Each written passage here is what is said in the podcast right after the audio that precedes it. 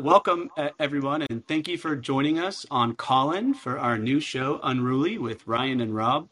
This is your co-host, Ryan Knight, and I'm excited to be joined by our other co-host, Rob Bermudez. What's up, everyone? And our guest today is Rome Bethea. Rome is the co-founder of the Revolutionary Blackout Network and the founder of the Tour for the Poor. Rome, welcome to Unruly.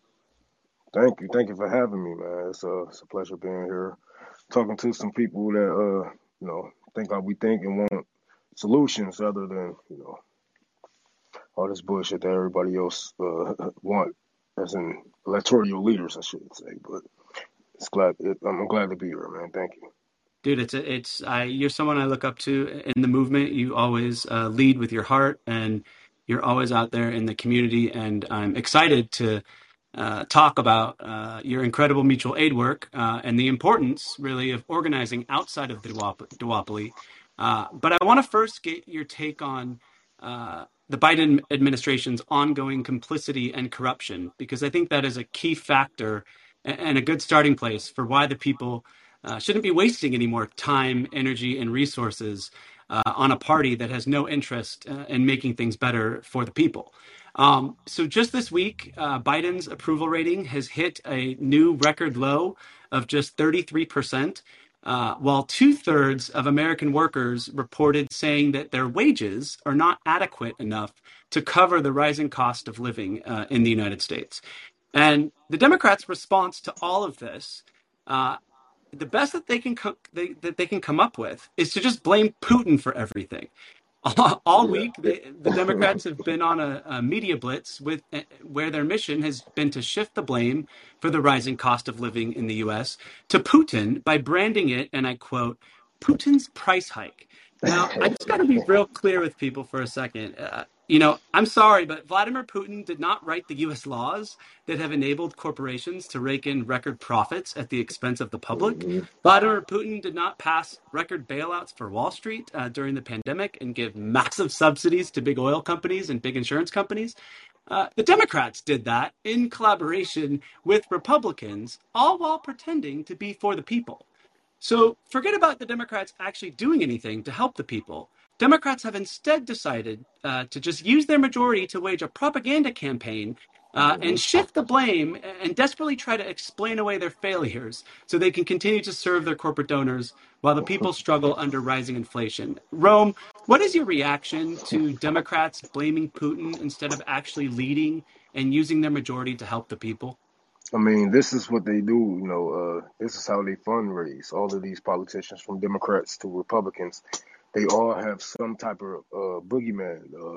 Democrats are the boogeyman to the Republicans. The Republicans are the boogeyman to, et cetera, et cetera.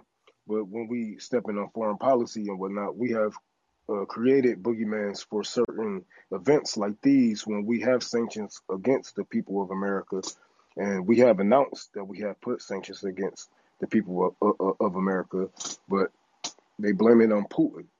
And people fall into it because of their hatred that we have, been birthed and bathed in for the people of Russia, for Vladimir Putin and Kim Jong-un, and from the video games, Call of Duty, and right, they have been prepping us. They have been prepping us for these days, for these times when we are actually at war.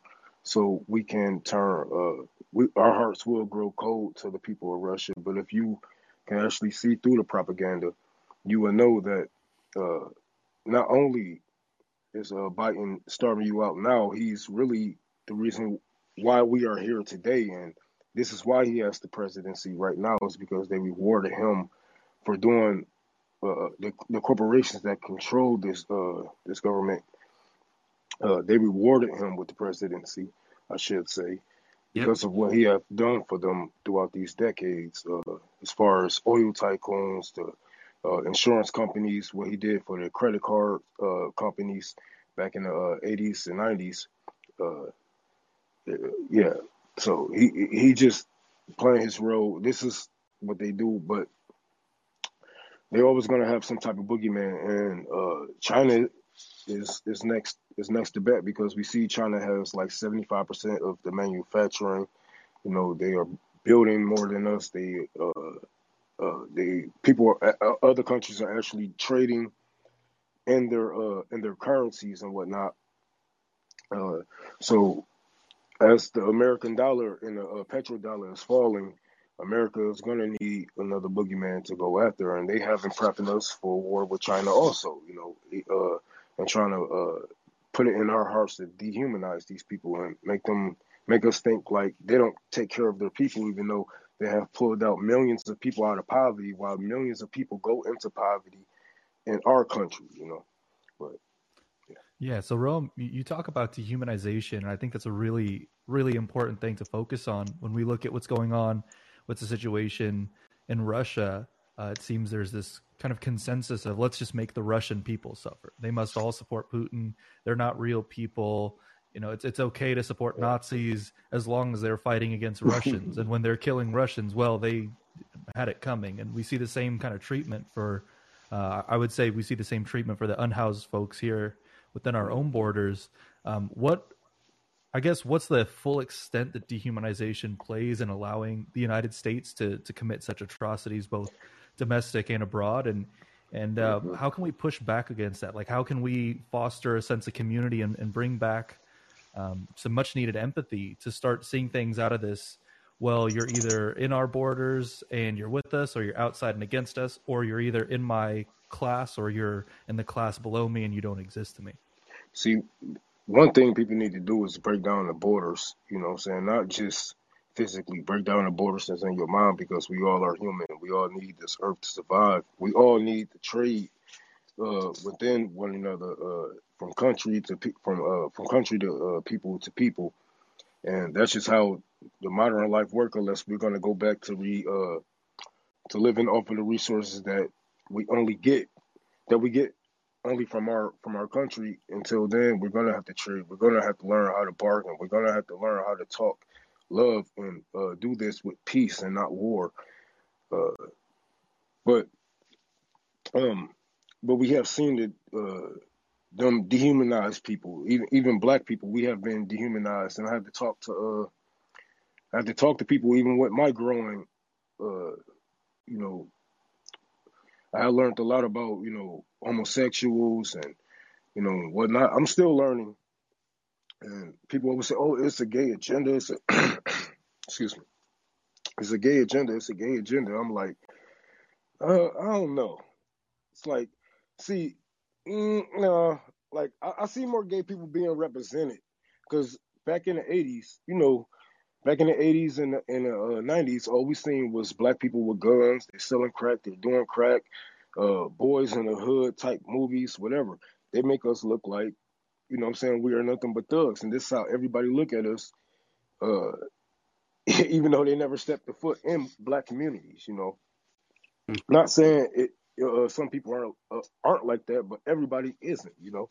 But they start to get this, you know what I'm saying, they start to wrap us with this blanket and be like, all of you are thugs, you know what I'm saying? We can't trust no black people because we don't know who the fuck is going to be like dope boy of Boys in the Hood and try to just kill me or rob me, snatch my purse, et cetera, et cetera.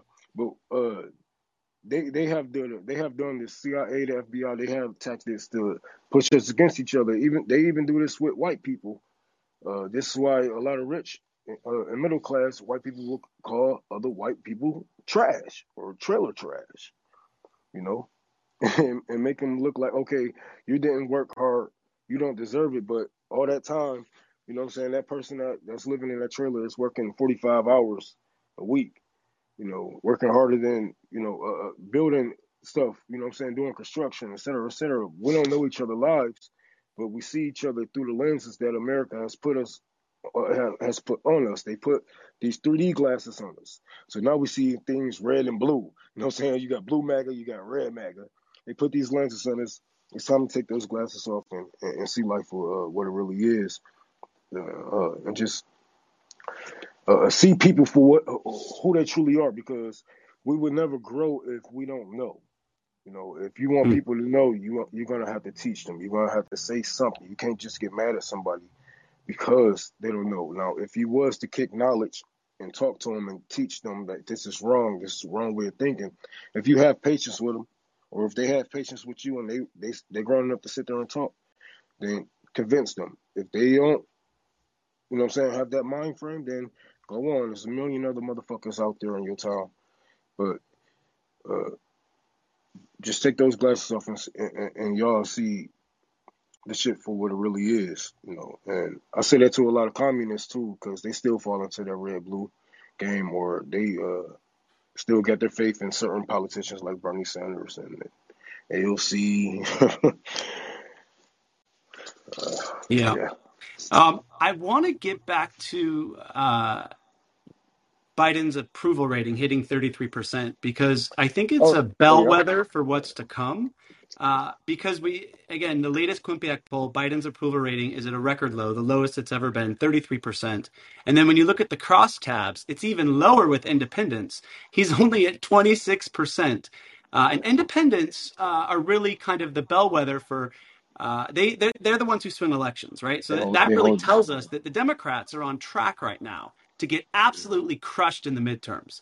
And I'm going to let Democrats know right now, don't you dare try to blame the left and independent socialists for your upcoming losses, because every time any one of us demands better from the Democrats, demands better from your party, you got the party loyalists and party hacks who come after us, and they respond with ridiculous shit like, oh, you're helping Trump. So let's clear this up once and for all. The only people who are helping Trump and the GOP win back power right now are the Democrats themselves for failing to use their majority to help the people in any meaningful way. And I want to be clear about something else. You have to remember, Ryan, Biden administration was fighting for Trump, from the sexual allegations in court to the stuff that he had done to the immigrants. So it's not only that they are, you know, basically rolling out a red carpet for these people. They are protecting them, keeping them out of prison. And this is for a reason. But I'm going to let you go ahead and finish up this thought. My bad, man. But No. That was a great point, that they've done nothing to actually stop the Republicans. They run campaigns. When they're campaigning, they're like, vote for us, we're going to stop the Republicans. And then when they get power, they collaborate with the Republicans, right, to continue this rigged system and to funnel more money to their corporate donors. But the one last point I was just going to make, because I'm seeing all the comfortable liberals are getting early this election season, and they're already blaming not just Putin, but now they're blaming socialists who've left the Democratic Party because we are not being represented. You know, they're starting to blame us for the midterm. So I just want to say that. Why did you leave? Yeah, I just want to be clear about this. This is why also, like, we didn't vote for Joe Biden in the first place. Because we listened when Joe Biden told a room full of rich donors that nothing would fundamentally change. And we realized that Trump was always just a symptom of our corrupt system, and that changing presidents is really meaningless when the problem is not the president. The problem is our decrepit capitalist and imperialist system.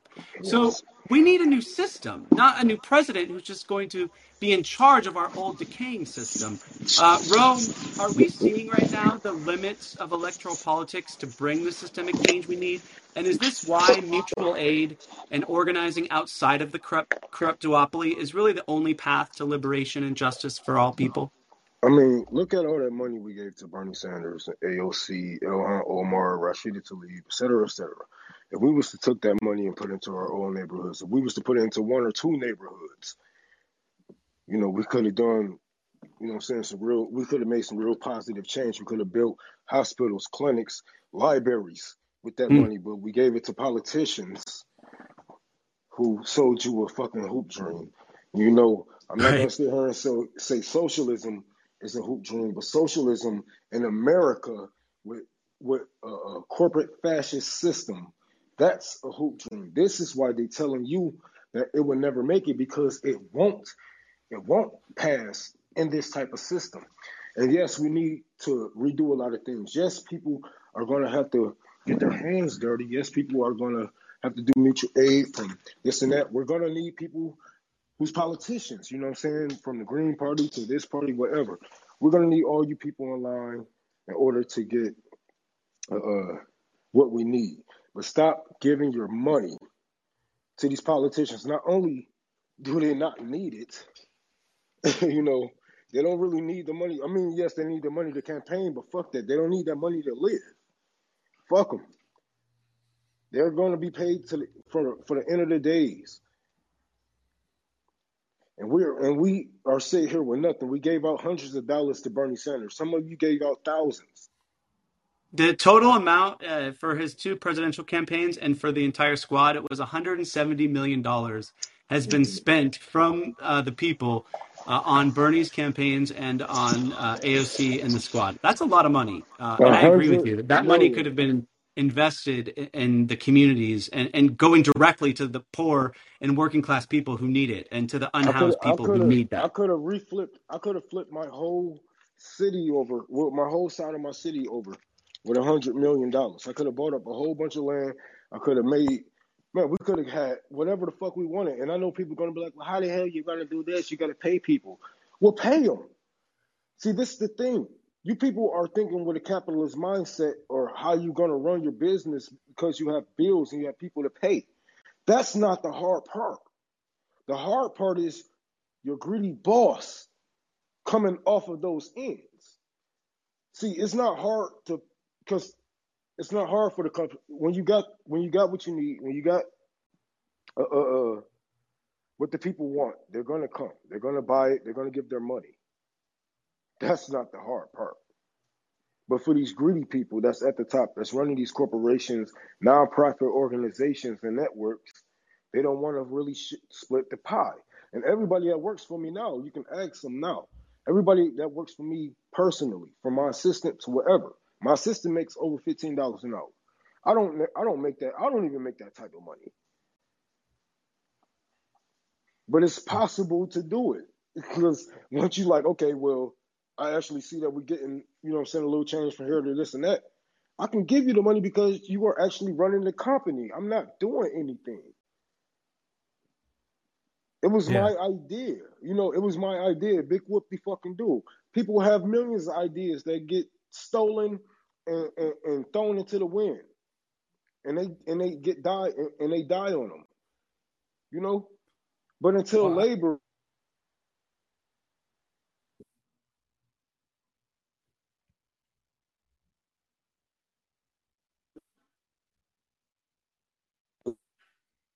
Are you there, Rome?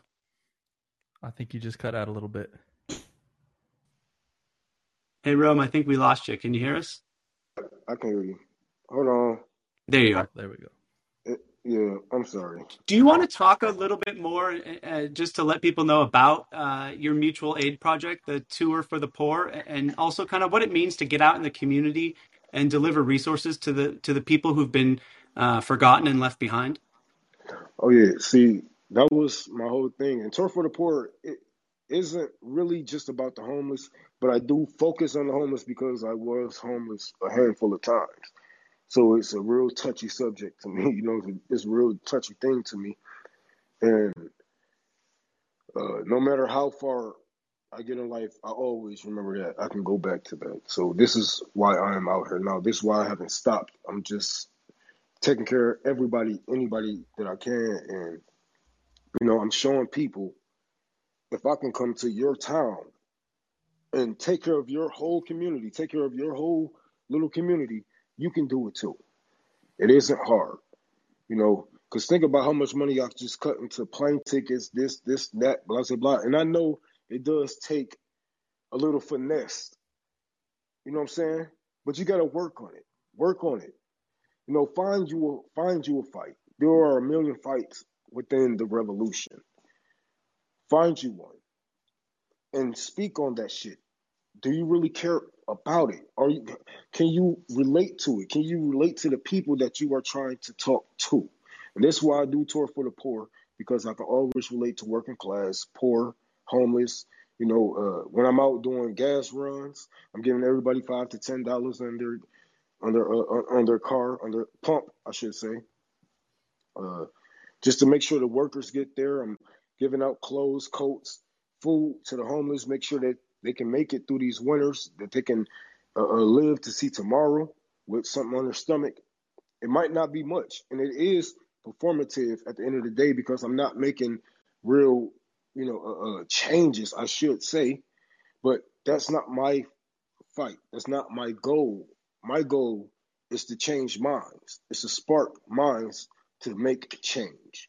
Because I'm not going to be here for too much longer anyway, you know, because once they get a whiff of what I'm really trying to do, they're going to get rid of me just like they got rid of every other black leader. But I'm prepared, you know what I'm saying, just like my leaders were before me. But I just want to leave back some message to let people know that it isn't hard. They make it look hard because they don't want you to do it. They make you think only professionals and people with doctrines and master degrees can do it because they don't want you guys to even get the idea that you can do better just by being a regular person. You can do better. You don't have to be, you know what I'm saying, some, like, I done been to jail. I done been here, there, hell to up and down, you know, but people relate to it because that's real fucking life. That's real life. And now when you touching on the ground with people who's not only apolitical, but don't give a fuck about their American government. And you not only coming to their neighborhoods with shiny things, but you coming back, you know what I'm saying? You keep in contact and you're growing with them. You're growing relationships. This is how you start a movement, a military, you know what I'm saying, a militia, whatever you want. They always start with the people, but they are going to try their hardest to keep you away from the people by putting their faces in front of them. This is why they are trying to fuck over Chris Smalls so much, because he won't let the Democrats be the face of his movement. You know, he won't let the progressives, quote unquote, be, you know what I'm saying, be the face of his movement, and he is telling it like it is. He didn't really even push back on them, on Tucker Carlson, I should say, like he should. But, yep, that's what they do. If you can't do it for them, then beat it. Because when I was flipping Trump supporters for Bernie Sanders, everybody loved it. They cheered me. I was getting thousands. I was going viral, you know. Having these conversations and, you know, these little snippets and candid camera moments, they go viral. Everybody lives, all that lives love it. But I do it for communism. I do it for socialism. And they call it a red-brown alliance.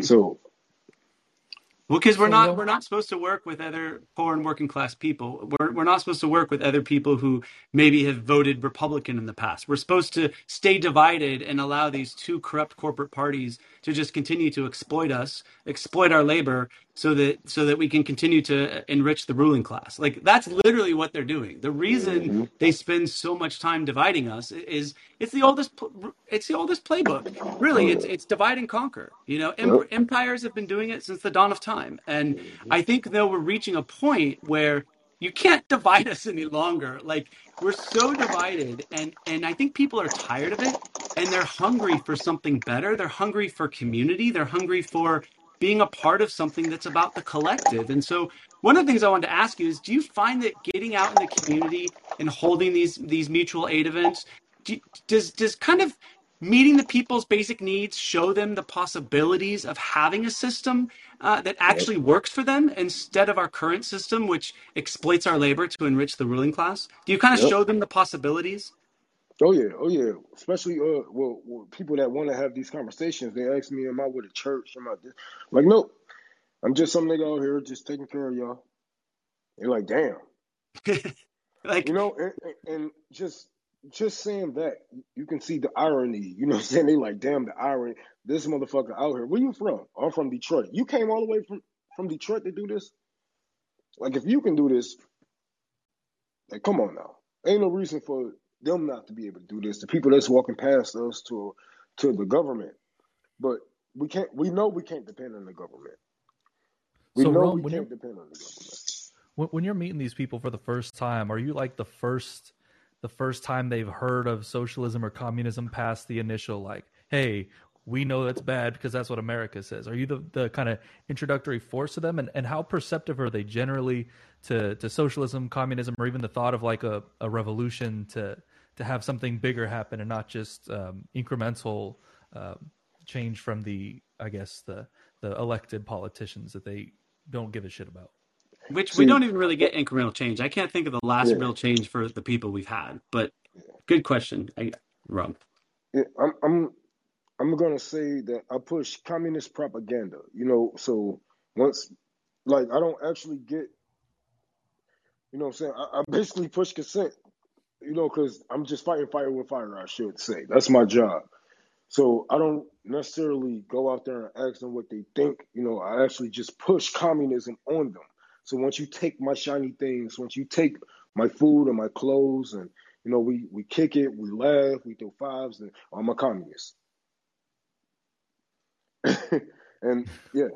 And we go from there like, oh, well, Some people was like, oh, I heard this and that. It's like, you only hear that because, and I always break down this analogy, like, you know, if you was my enemy and you killed me and kidnapped my son, and he didn't even know it. You know what I'm saying? He was a baby. He didn't even know it. You raised him. You know what I'm saying? What you think his mindset would be towards me? What you think he would think about me? You know, because my enemy is raising him. So, of course, I'm going to be this and that. I'm going to be a killer, a murderer. You know what I'm saying? I'm going to be everything that's bad in the book. The only reason why these capitalists are so up in arms against these socialist movements and these communist leaders is because they have showed you that there is a better way. It might not be perfect. I ain't going to sit here and say communist is the perfect way of life, but goddamn it, I ain't never seen no other better solutions, you know, as far as making sure everybody is at least on an even playing field. Do you think that a lot of the inequality, because right now we live in the most unequal society in human history, and a lot of people don't realize that fact, that the United States of America right now is the most unequal society based on income inequality in history, where the gap between, you know, the poorest Americans and the richest, you know, Jeff Bezos, is higher. It's a higher inequality gap than we've ever had in any society. Do you think that the demonization, the deliberate demonization of socialism by the capitalists over the last century has really what's led to this inequality? Because if you think of it, like, we don't have, you know, we're ruled by two capitalist parties. There's not a single socialist in our government. Bernie Sanders is not a socialist. You know, he'll call himself a democratic socialist, but, you know, he believes in social democracy, which is basically like a band-aid to capitalism, right? Strong social programs like Medicare for All, UBI, Green New Deal. But I mean, that's not socialism. Socialism is a transition to where the working class owns the means of production, and there is no billionaires, there is no ruling class exploiting the poor and the working class. But do you think that that's really what's contributed to the massive levels of inequality, is just this 100-year campaign against socialism from the capitalists? Oh yeah, not only that, it's that worshiping mindset that they have pushed on people, worshiping celebrities, you know, worshiping politicians. I'm like, you got a favorite politician? You people are fucking insane. It's crazy. The politician worship kills me because, I mean, everyone, red, blue, the way they worship Trump is the same way now that, you know, people, the Democrats worship Biden, and even progressives worship AOC. That's when I realized the progressive movement was in trouble earlier this year, when it was like AOC would not use her power and use her office to challenge Pelosi and to demand any concessions for voting for Pelosi and for just holding AOC to her campaign promises. People like me and Jimmy Dore and yourself, we were demonized. I mean, they were treating us like we were the most evil people, all because we just wanted to hold AOC accountable, hold the politician accountable. We like stepped on the toes of like their celebrity girl boss that they just want to worship. Like, that has not changed. Worshipping politicians ain't gonna get us anything. It's not gonna get us Medicare for All. It's not gonna get us anywhere closer to an equal socialist society. It's just gonna keep giving the capitalists more power. Oh yeah, and another thing what got us here, you know, that individual mindset and that worship of money, you know, that worship of you know what I'm saying, that mindset of being rich, of owning the most, of being up, having a Rolex, having a Ferrari, having the biggest house on the block, you know, the American dream. That's right. What really got these people thinking like, okay, well, It's not that bad. See, what America should have taught is how these people accumulate their wealth, and not how many people are billionaires, or who's the next millionaire billionaire? How did they get their wealth? Was it through child labor? Was it through slave labor? Was it through, you know what I'm saying, et cetera, et cetera? But they don't want to break that down because that would really open up minds and turn people off. Because I have, when I reported on Rihanna using child labor for her Fenty makeup, a lot of black people was like, what? I was like, yeah. Yeah. They was like, oh my God. You know, like they don't want to believe the truth that she's, you know, just like every other capitalist, exploiting labor, exploiting child labor in other countries, because it's like their hero, right? And it's like they want to believe the illusion. They don't want to believe reality because reality is too depressing for them to believe. But it's the truth. I can do that too. No, you can't. No, you can't. Yeah. If you can, then you are a heartless motherfucker, because I'm telling you, like they tell you. Even when I have started my clothing line, I wanted to get into jeans, and they was like, oh, well, if you want to make jeans, then you got to get into a little slave labor. You know, you got to get your stuff from here and there. I'm like, what? Like, yeah, America don't really produce jeans anymore. It's a couple of people that's out there producing jeans, but not on a, you know, big scale like that. I'm like, oh my God, like this is fucking crazy. Once you get into this shit, you're going to realize all these people are making money off of child labor. All these people are making their money off of slave labor. Every billionaire, every fucking billionaire, from Africa to America, they are using prisons. The prisons are just built over plantations. They are using slave labor to make their shit, and it will shock you.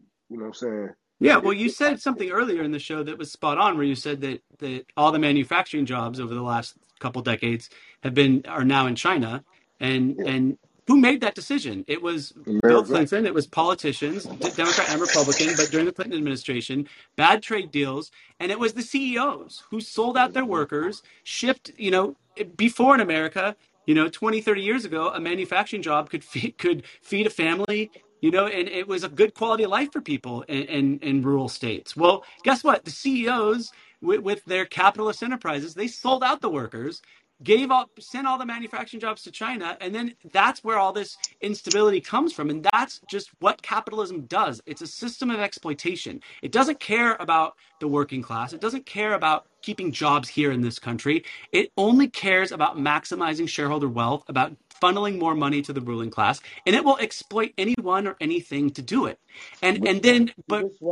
Most people would never support a model like that. So what they've done really well in the last 100 years is they invented something called marketing and corporate media, where basically it's just the PR department for capitalism, where they dress it up, and you know, you have the only people you hear from when you're watching corporate news are the people who've made it in the system.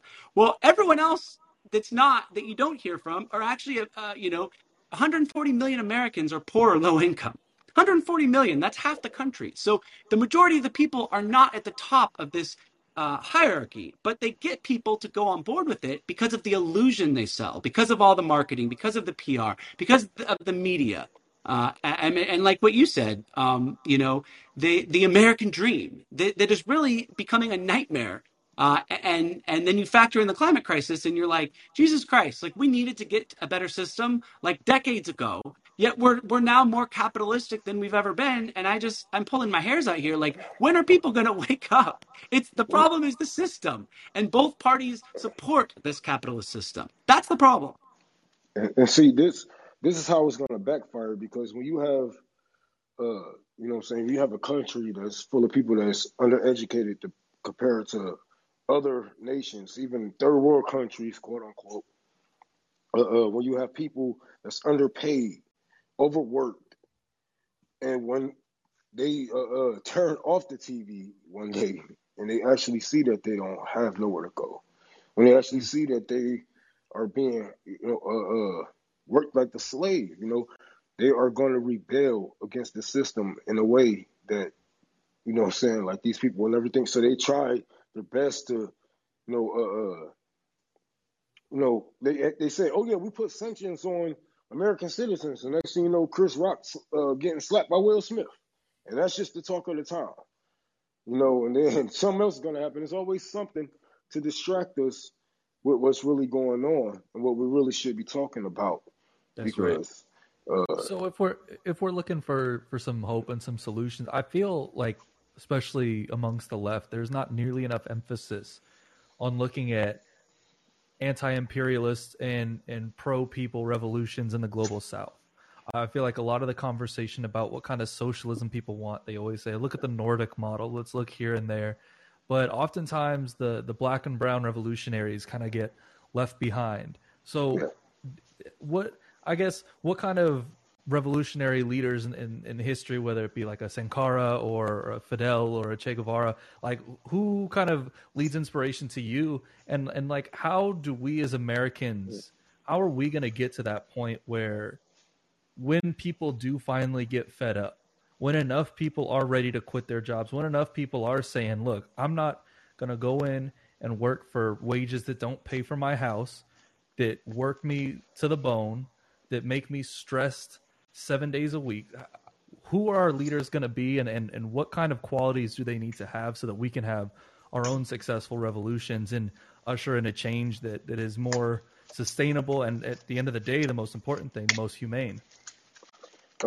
See, when it comes to leaders in the South, I look up to Fidel Castro a lot. You know, not only was he, you know what I'm saying, a great voice, but he was actually on the field with the people, you know, and caught a couple bodies doing what he doing, you know what I'm saying, leading the revolution and showing people that, hey,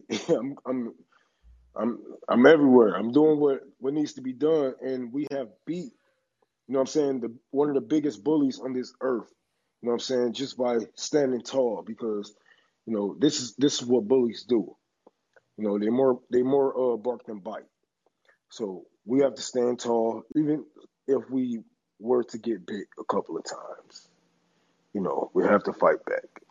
We have to stand tall. We have to fight back and get this dog off of us. But Fidel Castro really showed people how you can beat the imperialist system. You know what I'm saying? Even with not only on the ground, but with your words. And how to beat the CIA 90-something fucking times, you know? So he gave me a lot of inspiration, and I just want to say, you know, a lot of people already know that I'm about, you know, hands-on, bloody revolution. You know, I don't see a revolution happening without at least some people on the ground. We're going to have front lines. We're going to have back lines. We're going to have people online, of course. You know, but I don't see a true revolution happening in America without us targeting who we need to target, I should say. I don't want to get you guys in trouble. But with a real strategy, with a real aim at power and who controls certain things. Well, I mean, the ruling class is not just going to give away their power, right? I mean, the people who are creating the conditions for revolution, what they don't realize, it's very ironic, really. Jeff Bezos and the billionaire class and the corrupt politicians who do their bidding, they're the ones who are pushing the people towards a state of revolution, because it's what's going to happen is if we continue on this trajectory. Right now, we've got 140 million people who are poor or low income. We have 88 million people who are underinsured or uninsured.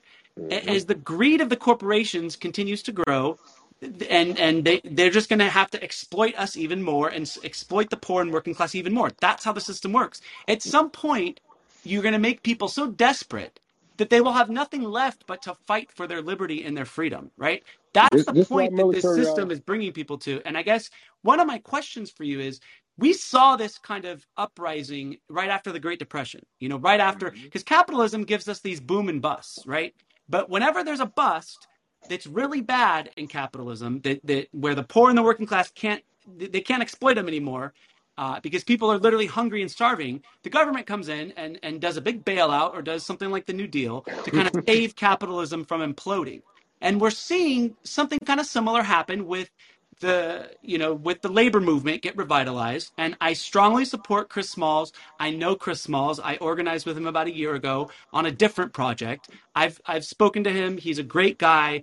What I like about him the most is he's independent. The Amazon Labor Union is an independent union. It's not one of the big unions that is attached to the Democratic Party. It's a smaller union. Just started it, actually. And I think that's the kind of energy you need to be independent. But my fear is that just like the labor movement after the Great Depression, what ends up happening is at some point the revolutionary energy that's needed to kind of bring a revolution and to liberate the people from capitalism. When you compromise with the capitalists, especially that's what the New Deal was. It was a big compromise, and people of color did not make out good in those compromises. There was a lot of racism actually in the New Deal. The working class could have done a lot better. We didn't get a universal healthcare system. My point is, are you worried about? Okay, I'm all for this new movement, but are you worried about it getting co-opted? And are you worried about the capitalists doing what they've always done, which is kind of, okay, well, finally, when the people are desperate enough, they'll do a reform package, but it's just going to be another Band-Aid, and the system will remain, and then we'll just always be in this cycle of like, okay, it might work for 10 years or give some immediate relief to the people like social democracy does, but at the end of the day, this the system is still here that is built on exploitation, and as long as we have that, I think we're always going to be in this kind of situation.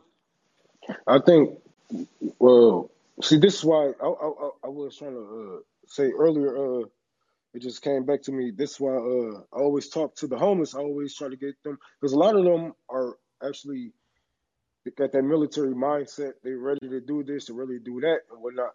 See, when we are building labor movements and whatnot, we have to build them like their armies, militaries, whatever, And it's good to see not only Amazon building unions, Starbucks is building unions. I hope that people on Walmart start to build unions. I should just go to Walmart and get fired on purpose just to build a damn union. But, it's good to see these things happening. But for real, we're going to have people on all types of jobs, you know what I'm saying, from here to there, in order for this to work. And we got to keep our leaders, whoever they be, we got to keep them on their toes. Make sure that they don't get too much money to get comfortable. You know what I'm saying? And their messages start to get washed. They start to hang around these rich people, and they start to get comfortable with the rich fans and their yachts and et cetera, et cetera. We got to keep our leaders on our toes, and we got to be on our toes. We got to be on our toes, and if our leaders aren't listening to us, then they have to be replaced, whether it be me or anybody else. But because that's really what we've seen, right? Is grassroots movement after grassroots movement just gets co-opted. And I hate to be the Debbie Downer of the party, but like I support Chris Smalls, I support the Amazon Labor Union, but like in the back of my head, it's like, we need to keep it independent. We need to keep it away from the Democratic Party. Nobody kills movements like the Democratic Party. That's the Democratic Party. Part of movements they've killed. And so it's like, how do we keep our movements independent and revolutionary and for the workers who they're meant to be for? I say just come out and just say you're a fucking communist. they stay away from us. They say that they're socialist, they say they're democratic socialists or progressive, but they would never ever come over here. And if we are leading unions and movements, the only reason why we should be building unions is to branch them all together. Right? So we can start another union like the USSR have done, right? It's the only reason we have unions, but America has fought against unions for that reason and because of those fears of another USSR being created. Because that was also Eugene Debs, the original socialist, one of the original socialists in the early part of the 20th century, Eugene Debs, his vision was one big union, where all the unions come together and form one big union, and it's really the working class making the democratic decisions for the country instead of our ruling class politicians. Yes. So the proletarian is in charge, right? So this is why we need to unionize. It is good to unionize, but we have to make sure that we keep our feet to the fire, whether we be leaders or followers, I should say, whatever the fuck. But we got to do what we need to do and make sure that we keep our vision clear. Make sure we keep our eyes on the goal, because it's not about us. It's not about us. And always remember, if you are a true revolutionary, then politicians should make you uncomfortable. Then oil tycoons should make you uncomfortable. These people should not be around you, so to say. You know, they should not want to be around you, I should say. So, you mean you're not supposed to go to very nice celebrity Met Galas? But yeah, stay away from bullshit like that, because we already know, like, we have a lot of leaders that I disagree with. You know, a lot of quote unquote black leaders that I disagree with. That I say, like, if you was a true black leader, you would be dead by now, because they have killed tens of our black leaders that we had in the 60s, 70s, and 80s.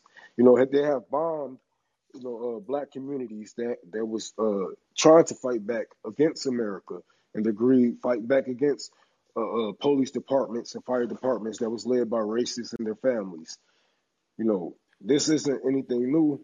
We just need to unionize so everybody can, you know, fight as one and not be divided. And one thing that they don't want is the class fighting as one, because once they learn that, everybody would actually know how to aim their guns, you know, and not be shooting each other, not be out here robbing each other when times get hard, because it is going to be another food shortage. It is going to be another gas hike. It is going to be hard times in our near future, but we got to know who our true enemies are in order for things to get better, because once we put pressure where power is held, then that pressure starts to release. You know what I'm saying? We started to get some action out of this. We might get a flow out of this, I should say. So, you know, let's just keep pushing and keep their feet to the fire, and always let politicians, to any leader, know that you are ready to replace them or remove them by any means necessary, because not only is your life on the line, what we do what we do for future generations, for our kids, for our nieces, our nephews, right? This isn't about us. This is about the future generations of America and the world. So if they, you know what I'm saying, are planning to take us out, then damn it, we got to have our plans to combat that, you know, and make sure that we are still here to make sure that our seeds and the people, the generations up under us, know what the hell we were going with this. We can't just say we moderate. That means nothing. You can be moderate. You can be conservative about a lot of things. The only way you're going to move forward, the only way you're going to prosper, is through socialism, is through socializing and communism overall. What do you think the importance of having clear, tangible goals for people? Because, you know, when you say the word revolution, there's a lot of people, they kind of recoil and shudder and say, oh, that's not for me. Oh, that's too violent. Oh, that's too this or that. So how do we set tangible goals and let people know that not every revolutionary needs to hold the gun? We need revolutionaries to make sure that our communities have community gardens, so when there are food shortages, we can feed ourselves. And we need to make sure that there are people who their job is going to be to make sure that, like, hey, if someone else is going to fight on the front lines, like, their family is going to be taken care of. That you know, it's not just the militant aspect, which is important, but like, how do we convey the message to people? That's how they painted revolution. So every time you say the R word or the C word, they think bloodshed. They think killing. You know what I'm saying? They think bombings, but they don't see, you know, people actually living a better life. You know what I'm saying? Like, people having walkable cities and transportation, real socialism. You know, they painted this in our brains. They have painted communism as the bad people, even though they walk over homeless people daily. You know, so think about this. All right, when I'm out, and I do have a couple of naysayers, like, oh, this, like, socialism or communism is this, and that. I'm like, who told you that? And they just be like, well, I learned that from, yeah, you learned that from communist enemies. Like, dude, you're not about to tell me that, you know what I'm saying? You know, do you know everything about communism to tell me this? Like, do you have any facts on what you are saying, like, that you can look up right now? All right, then. Listen to me, man. Not only are, you know, Russia, the Russians were communists or socialists. Black people was, you know what I'm saying? The black the Black Panthers, a lot of them was Marxists or socialists and whatnot. They are trying to whitewash our history, man. And if it wasn't for the USSR, if it wasn't for Russia at that time, me and you probably wouldn't be right here, because the Nazis would have full control. They would have killed our great-grandfathers then, once they made it to them parts of Africa. MLK was, I mean, it was a socialist. There were so many socialist leaders that they erased that part of their history. They erased anything that's about, you know, giving dignity and justice to poor and working class people. That part gets erased. And one thing that drives me nuts when in these conversations, when people try to frame socialism as violent, I always push back and say there's been no more violent system than the current capitalist and imperialist system that we have right now. Violence is happening right now as we're having this podcast. People are dying because they don't have medicine in this country. People are dying out on the street right now because of capitalism. Under capitalism, people become unhoused because if you don't have enough money to pay rent, our society says, well, too bad, go on the streets. People are dying from drug addictions. They're dying overseas from American bombs. The American government sends more weapons to supplies the world and every country with more weapons than any other country in the history of the world. We are literally the weapons supplier. So, like, and not to mention, like, since the World War II, we've been responsible for more deaths than any other country because of our imperialist foreign policy. So we are the empire. And so I always kind of shudder when people are like, oh, socialism is violent. I'm like, there's nothing more violent than capitalism. There's nothing more violent than saying people should die if they don't have health care, or they should become unhoused because they can't afford rent. I mean, the system we have now leaves people behind and they suffer in silence, you know, and that's just the way it is. That's the violence I'm concerned about. The violence that results every day, capitalism and imperialism. Socialism isn't violent. That's just what happens when you put socialists in the corner and push them to defend themselves. Because what else would they was going to do with the Nazis? You call it a genocide of Nazis, then what was the Nazis doing then? Oh, well, two wrongs don't make a right. And well, in the history books, they erased it. The communists beat the Nazis. Like, I never learned that in history. I learned that 4 years ago on Twitter from a Marxist, like, who had to explain to a shitlib, like, no, dude, do you know what the communists did? They defeated the Nazis. The American government tried to come in and claim credit for beating the Nazis. It wasn't. It was the communists. It was the Russians who beat the Nazis. Yep. Like I said, like, if two wrongs don't make it right, then who's going to make it right? Mm. What is morally right? Who are you fighting for? Because if we was to stand here and just say, okay, Nazis are bad, but I'm just as bad if I shoot back, then I don't believe that you're on our side. I believe you like what they are doing, because there is no way you – come on, man. There's no way you're going to sit here and see your people getting slaughtered. Well, right now, the Democrats are literally funding and arming Nazis in Ukraine, and the liberals are cheering for it and putting the Ukrainian flag in their bio. I mean, we're so far from anything that resembles truth and justice in our society right now that literally you've got liberals who spent 4 years – you know, calling Trump a Nazi and a fascist. They're now cheering for the fascists in Ukraine, who the Azov Battalion and Zelensky showing up to Greece, talking to the Greece parliament. Greece is like, why did you bring a Nazi with you? Like, literally, he showed up to address the Greek parliament with a Nazi by his side. Like, that is who the Ukrainian armed forces are. They have a Nazi battalion in their military, and liberals are fine with it. Like, that is what's so shocking to me, is that the liberals, they are so propagandized by the Democratic Party that the Democrats and the CIA can literally get liberals to support Nazis in Ukraine and they're justified for doing it. It's disgusting to me. This is what the liberals did in Germany when they gave us Hitler. When a president has stepped down and gave us Hitler, the liberal president and their people wanted Hitler in fucking charge, and they did nothing to push back on what he was doing. They actually agreed. A lot of our, like, America banks was funding Germany and Nazis. They were Ford was helping them build engines and getting engineer science from them, and et cetera, et cetera. Like, we was really working with the Nazis, and they got their ideology from what America has done to the blacks and the natives, and they put it on other people around. They And this is why we still have these Nazis. And we protect them because, you know what I'm saying, they really fight for what America stands for. They will get rid of the people that doesn't like. They will kill people without a problem, because this is what America was built on, and this is what America stands for.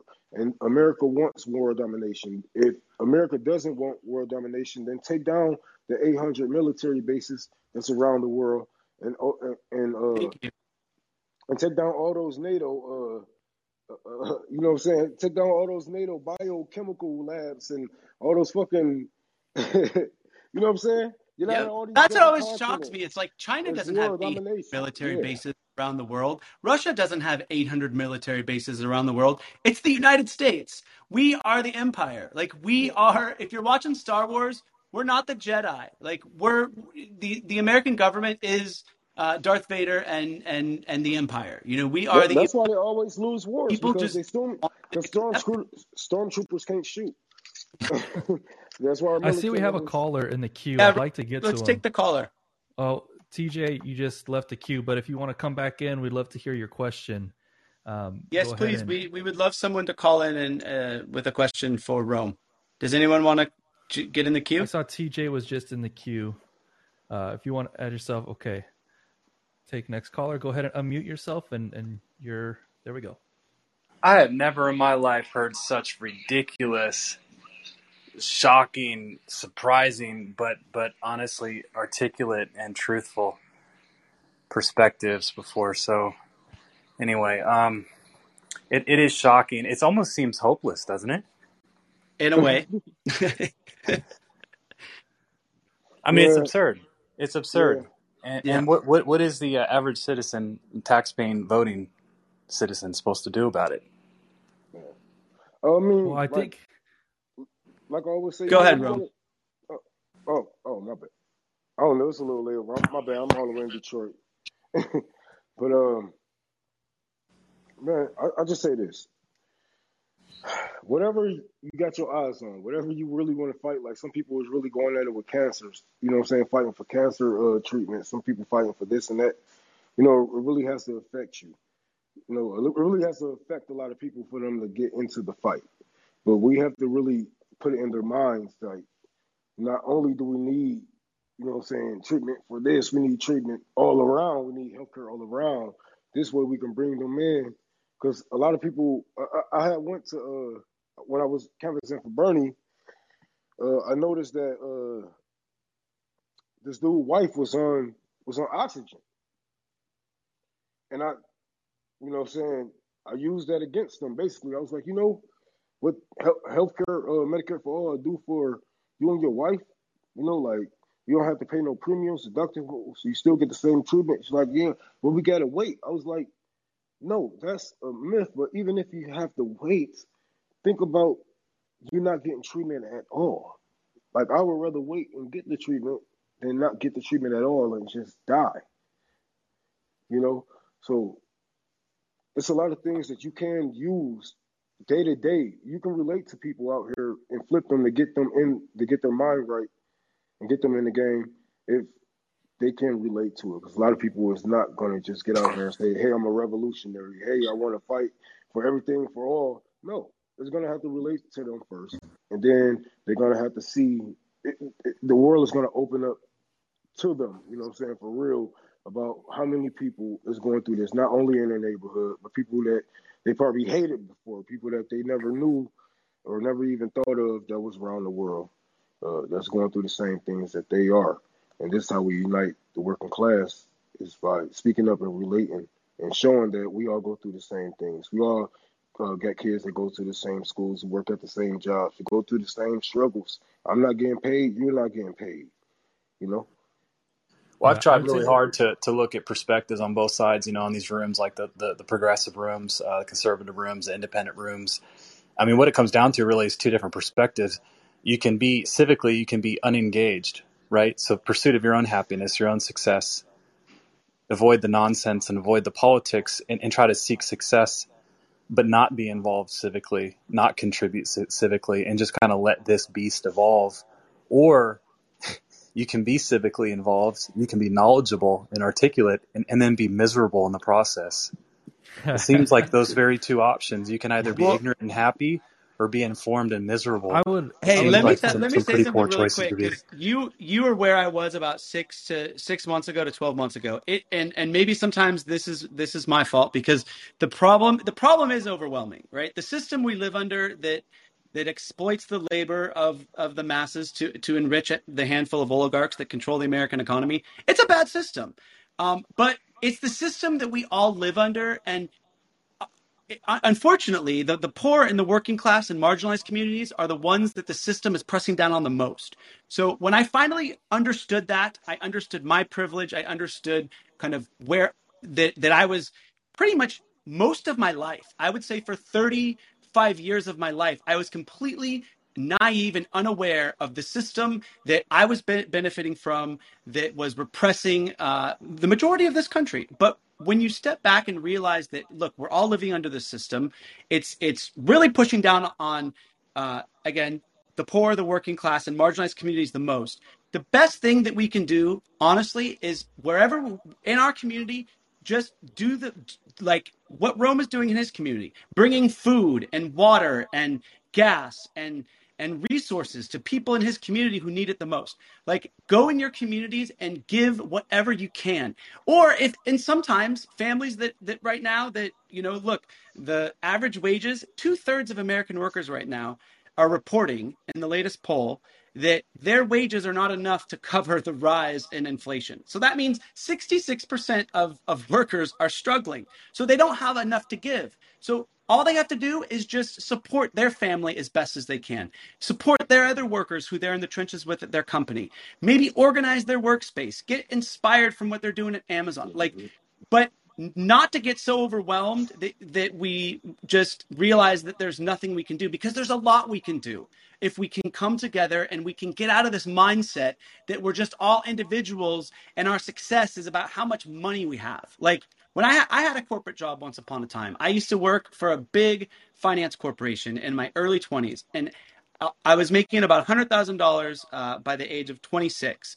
And I don't make anywhere near that kind of money now. I have less money than I've ever had, but I'm happier than I've ever been because I'm fulfilled and I'm doing things that I want to do. And I think what's important is to kind of separate from this individualism that the system teaches us about this is what success is, and find an area in life where you can be happy doing what you want to do and just being kind and as loving to whoever is there. So for me, it's like whoever I see in a day that's struggling, whether I'm at Starbucks or wherever, it's just being present, being there, and understanding we're all under this bad system.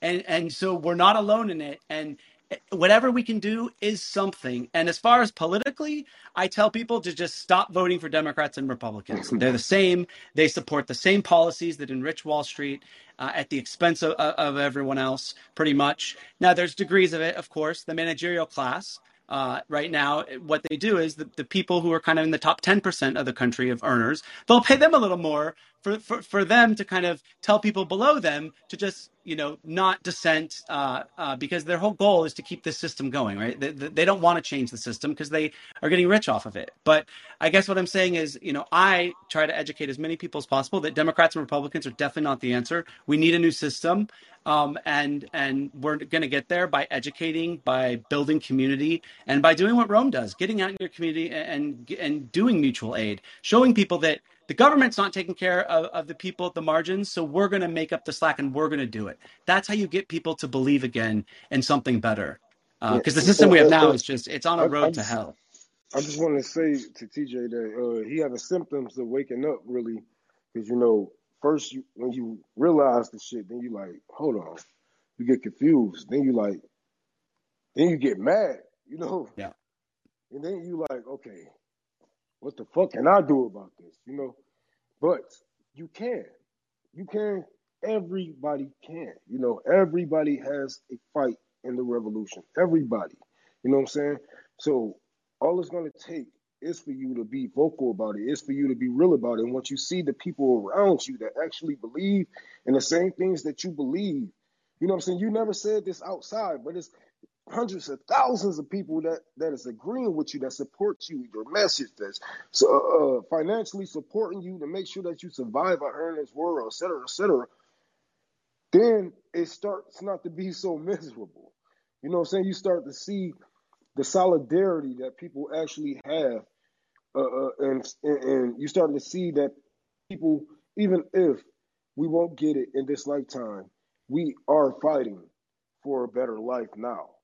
Yep. So I would like to say the two things that I think are most important is kindness and education. If people aren't willing to be kind, if people aren't willing to have the empathy to try to help their neighbors or people they've never even met before, like it's hard to break through to people. So just being kind to people makes people less cynical. It makes people feel that like kindness is actually possible. And we're conditioned in our society to think of kindness as weakness. And, you know, in business, if you're kind, well, someone's going to take advantage of you and you're just a bad business person. And if, you know, you're fighting for the same job with someone else, do whatever you can, kick the person that's climbing up the hill with you, kick them down so that you can make sure you get to the top. And when people start seeing that, they internalize it. And when they start seeing kindness, they internalize it. And like you mentioned, you're hearing some of these things for the first time. It can be really jarring to hear like, wait, this thing that I was taught my whole life, that I was taught in school, that every boss I've had has told me, you're saying it's the exact opposite. And I think the ultimate test of how good our leaders on, I don't even want to say the left, but just our revolutionary leaders that are going to take us to where we need to be is how well they can foster an environment that allows people to be educated and that they can be kind to others and make people who are curious not just see that initial thing that they see for the first time. They say, well, that can't possibly be true. You know, there's a lot of intentional framing of things when you see in whether it's the textbooks we read in school or when you turn on corporate news and they try to frame things in such a light, they will frame to dehumanize people who they view less than. They will frame to teach that the actual outcome of history was different than what happens. They will whitewash history. They will greenwash, pinkwash. They will make it so that they look the best in every situation. And looking at... And they'll divide us, red versus blue, when it's really the 99% versus the 1%. If you can just have conversations with your friends and family, sometimes that's enough to just kind of break that initial, holy shit, that just seems so overwhelming. And that just... goes against every single thing I've heard. It's sometimes you talk to someone once and they're on board. Other times you have a bunch of conversations and they're still on the fence. But just being kind and constantly trying to educate and argue from a place and debate from a place of good faith, I think that's the best that we can do, because we can't control. We don't have the power. We don't have the levers of power to be able to have these huge institutional changes right now. Yeah, so we have to fight to get enough people on our side so that we can actually use our numbers to get to those levers of power. And then once we have that power, we have to make damn sure that we're using it to help people and not making excuses about, well, Senate parliamentarian said no, or, this, fuck it, man. Like if people need healthcare, I don't care if 99 other senators were against me. I would be screaming that every single American needs to do whatever it takes to make sure that they get their healthcare, to make sure they get what they need for their material needs. So kindness and education, I think, are the only two ways we're going to get what we need.